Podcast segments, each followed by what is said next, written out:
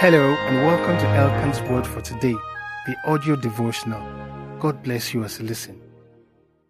Series title The Thermodynamics of Real Life. Day 1 Thermodynamics in Real Life.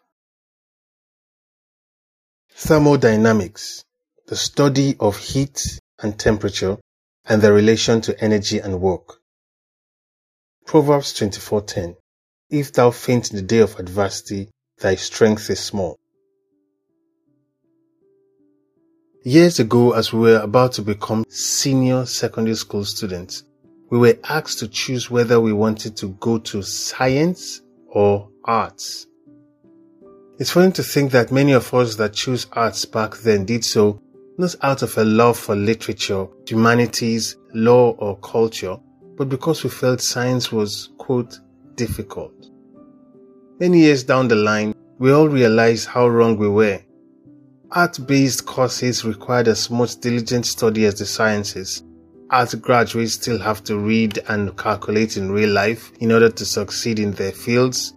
And most importantly, life doesn't treat you any less harshly because you chose art instead of science.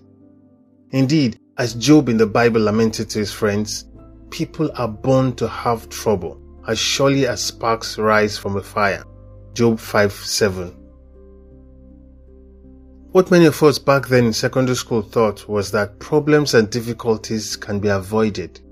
But real life tells us otherwise. Difficulties are a fact of life, and you're not successful because you don't have them or because you overcame them. The scientific study of heat Thermodynamics is a field that's as complex and diverse as any academic discipline that there is. Nevertheless, there are some revealing truths that they hold that you don't need a PhD in engineering to appreciate.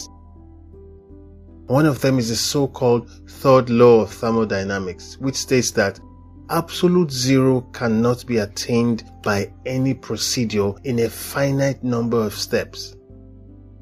To interpret that in layman language, science is saying that it has been experimentally proven that it is impossible to completely remove the heat in a system. That is true for physical materials as well as real life itself. If heat represents problems or difficulties or challenges, what is true for the third law of thermodynamics is also true for us. It is impossible to remove problems completely out of life. So instead of seeking to have a life where we have no problems, we should spend our energies equipping ourselves with the tools to overcome them. Our Lord himself did tell us in John 6:33 that in the world we shall have tribulation.